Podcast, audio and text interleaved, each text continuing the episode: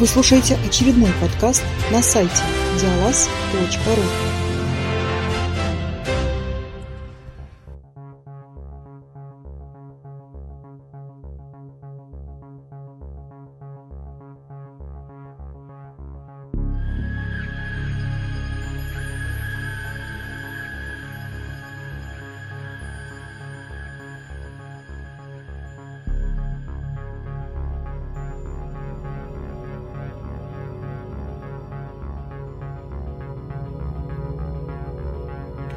Всем привет! Вы слушаете пятый, последний выпуск из серии обзоров Крил 2023, и сегодня я расскажу об игре «Бензопилы Апокалипсиса».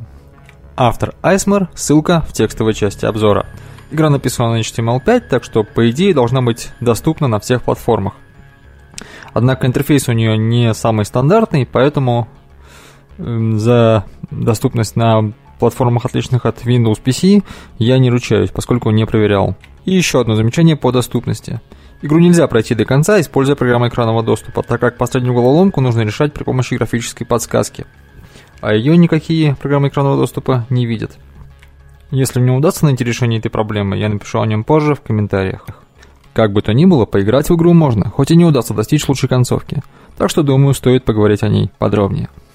Действие игры происходит в технологичном будущем, в котором власть над свободным городом Москва-88 пытается захватить диктатор по прозвищу или по имени Доктор Гриб. Из своей цитадели, расположенной в центре города, он рассылает отряды суперсолдат, называемых кибербуденовцами. В сопровождении бронетехники и роботов они рыщут по городу, жестоко подавляя любое инакомыслие. Тем не менее, сопротивление в городе есть, и именно за его представителя нам и предстоит играть. Причем это не рядовой участник, а некий избранный. За что его избрали, расскажу немного позже. А начинается все с выбора предыстории. Нам предлагается определить два свойства персонажа – профессию и некоторую особенность. Профессии 5. Милиционер, хакер, рок-звезда, каскадер и экстрасенс. Кроме профессии, предлагается выбрать одну из четырех особенностей биографии.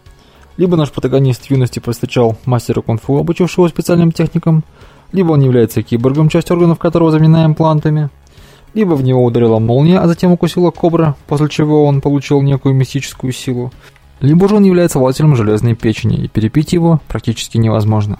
Судя по тому, что этот пункт выделен отдельно от имплантов, железная печень, наверное, все-таки не в прямом смысле. Как эти свойства влияют на геймплей, я расскажу в соответствующем разделе. А сейчас мы отправляемся на встречу с агентом корпорации G-Corp, оказывающей поддержку сопротивлению. Кстати, в разделе «Респекты» именно G-Corp указано в качестве организации, которой принадлежат права на игру. Прибыв на место в бар под названием «Столовая», мы дожидаемся агента, и он вскоре появляется, но выясняется, что он смертельно ранен. Он успевает только сообщить, что времени осталось мало, и люди доктора Гриба скоро доберутся до нас, и что нам необходимо связаться с ребятами из сопротивления, после чего умирает. Но на этом плохие новости не заканчиваются.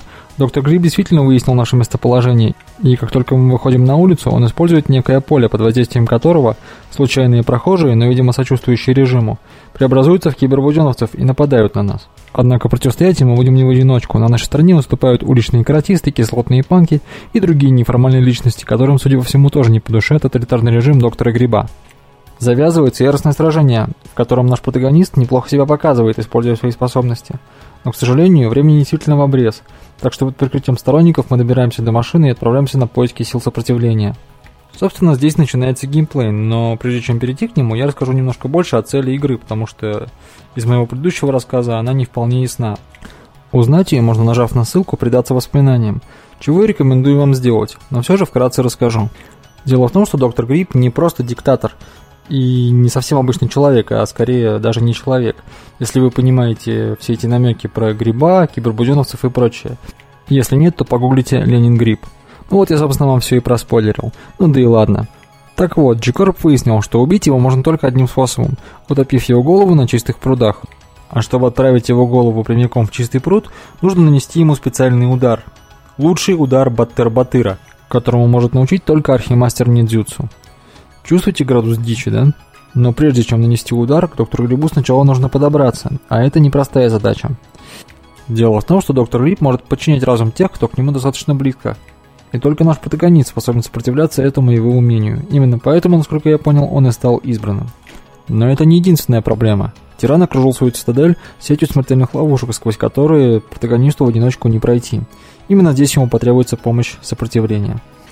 Таким образом, чтобы убить доктора Гриба, нужно выполнить следующие условия. Выучить секретный прием у мастера ниндзюцу, собрать группу сторонников, которые помогут преодолеть ловушки, и затем, подобравшись к нему и проведя на нем суперсекретный прием, отправить его голову в чистый пруд. Теперь, когда мы все это знаем, можно отправляться вербовать сторонников. Кстати, путешествуем мы не в одиночку, нас сопровождает собака Блонди и мудрый китаец по имени Шифу, который будет давать игровые подсказки. Кто же может нам помочь в борьбе с доктором Грибом? Город поделен на пять частей. Центр, север, восток, запад и юг. В каждой из частей обитает по два вида жителей. В центре зомби и вампиры, на севере технокнягини и роботы, на востоке ниндзя и монахи, на западе эльфы и пираты, и, наконец, на юге пришельцы и маги. Как видите, набор нетривиальный. Откуда они взялись в Москве, не всегда понятно. Если про пришельцев сказано, что их корабль упал на город, а зомби и вампиры, похоже, появились из-за влияния доктора Гриба, то с остальными не ясно. Хотя, может быть, про другие группы тоже объяснялось, но я просто не помню. Мне это напомнило ситуацию, описанную в настольной игре Shadowrun. Там после некоего события у людей начали появляться потомки в виде эльфов, гномов, гоблинов и прочих фэнтезийных рас. Впрочем, возможно, здесь все гораздо проще. Местные эльфы напоминают скорее несколько одичавших шулейков, нежели настоящих эльфов. А так называемые нейромонахи уж больно смахивают на растаманов. Так что, возможно, все это просто люди, которые со временем забыли, кем являются на самом деле. Впрочем, зомби в эту концепцию не очень вписываются. Как бы то ни было, именно среди этих групп нам придется набирать сторонников. Ну и в этой связи давайте уже поговорим о геймплее. Геймплей делится на несколько этапов. На первом мы находимся в машине. Здесь можно совершить несколько действий. Выбрать маршрут, в какую часть города ехать. Поговорить с Шифу, спросить у него совета. Или погладить собаку. Также с помощью кнопки «Инфо» можно почитать свой дневник, в который записывается вся собранная вами информация. Впрочем, дневник доступен почти в любой момент игры. Если нажать кнопку «Выбрать маршрут», нам предложат выбрать, в какую часть города ехать, а затем немного расскажут о ее обитателях и предложат выбрать, к кому из них мы поедем и кого попытаемся нанять. После этого начинается второй этап геймплея. И здесь нам поможет выбранная ранее биография. Далее я раскрою информацию, которую в игре нам дает наш мудрый китаец. Наверное, его все-таки правильно зовут Шифу, а не Шифу. Это будет небольшой спойлер, но без него я не могу рассказать основную механику игры. Да и узнаем мы об этом почти в самом начале, так что ничего страшного. Есть всего 5 способов воздействовать на мир. Ты можешь действовать стильно, жестко, пылко, умно или странно. В зависимости от биографии тебе доступно только два способа. Попробуй догадаться, какие. Помните, мы вначале выбрали профессию и особенность биографии? Так вот это оно и есть. Один способ действия дает профессия, а второй – особенность биографии.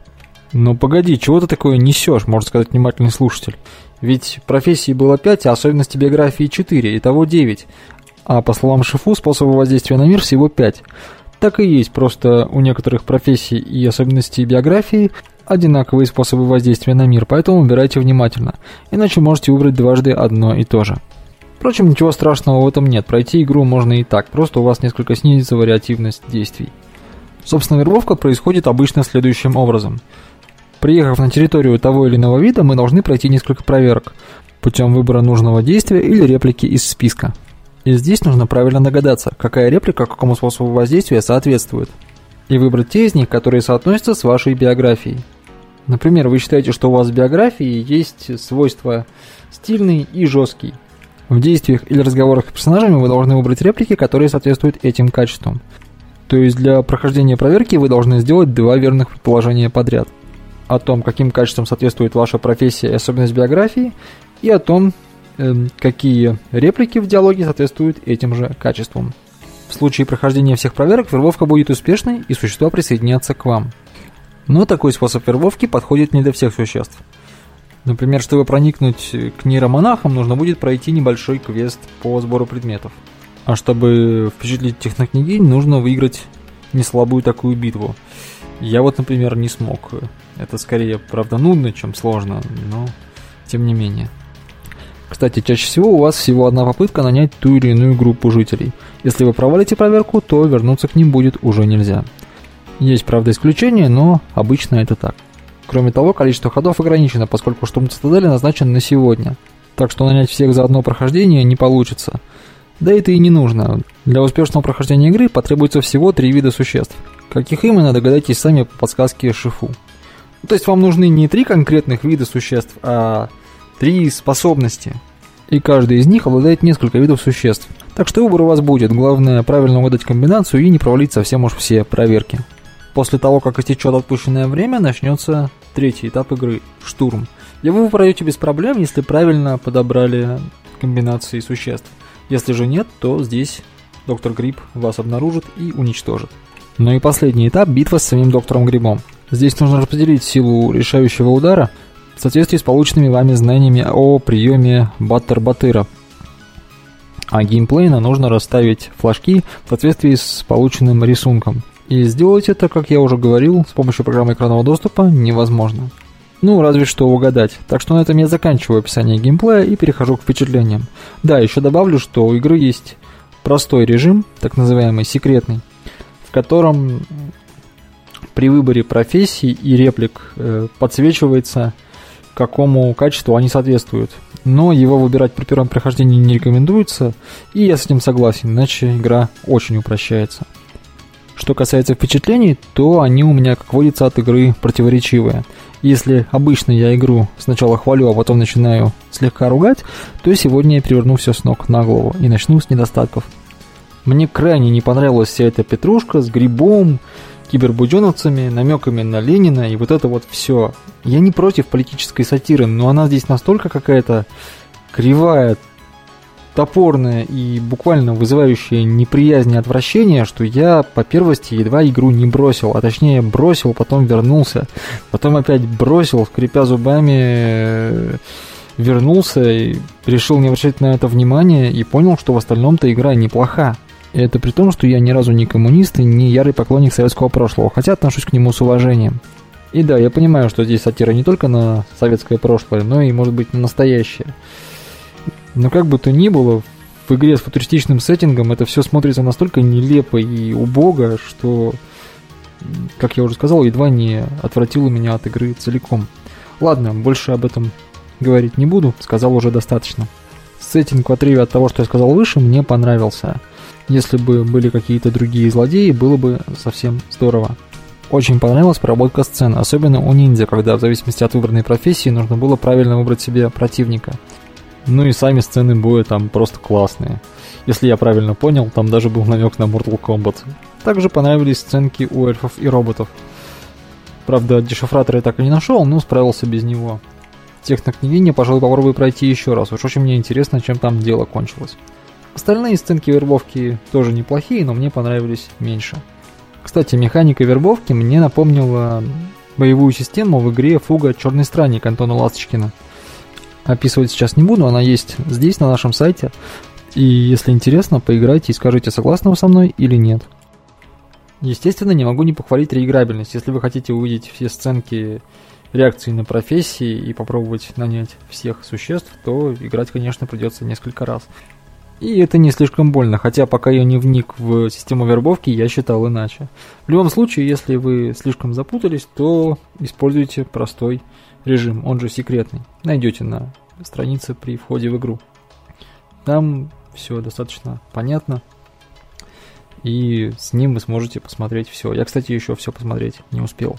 Да, еще небольшой плюсик за возможность пропустить интро. Оно, конечно, дико эпичное, но на пятый раз немножко надоедает. И за то, что его можно пропустить, большое спасибо. Что касается недостатков, помимо основного, о котором я уже сказал, я бы еще отметил несколько несбалансированную сложность. Я имею в виду вербовку. Некоторых существ нанять легко, а других же гораздо труднее. При этом у них одинаковые способности, они выполняют одну и ту же функцию. Из-за этого у игрока нет стимула возиться с более трудными существами. Также к недостаткам я отнес бы сюжет. Да, мне понравился сеттинг, понравились сценки вербовки. Но вот, собственно, сам сюжет с этим избранным мне понравился не слишком. Мне, например, было бы интересно увидеть более прямое использование профессий. Оно там местами есть, но Хотелось бы чуть-чуть больше проявлений этого в игре. Ну и сам конфликт, конечно, можно было бы закрутить иначе, с большим использованием необычных существ, присутствующих в игре. Но для этого нужно было сменить антагониста, а об этом я уже говорил и больше говорить не хочу. Мне очень понравилась музыка в игре. Само ее наличие это круто, но она там больше отвлекает, чем погружает. Впрочем, я достаточно быстро начал ее выключать, просто потому что не совсем удобно было читать при помощи экранного доступа под музыку. Хотя иногда удается это совмещать. Да, еще один момент, который доставил неудобства, но это скорее из-за того, что пришлось пользоваться экранным доступом. Очень много нужно нажимать кнопку «Далее», после чего на экран добавляется текст, а фокус слетает наверх окна. То есть нужно после этого читать весь текст, уже ранее прочитанный, ну либо пользоваться поиском или горячими клавишами переходов по элементам окна. Но это скорее примечание для тех, кто будет, как и я, пользоваться средствами экранного доступа. Подводя итоги, скажу, что, на мой взгляд, у игры был потенциал понравиться гораздо большему количеству людей – Хотя, возможно, у автора и не стояло такой цели. Кому бы я эту игру порекомендовал, даже не знаю. Окончательный вывод мне сделать трудно, тем более, что игру я до конца не прошел. Тем не менее, рассказал об игре достаточно подробно, так что пища для размышлений у вас есть. Если интересно, играйте. На этом все. Всем приятной игры и до новых встреч.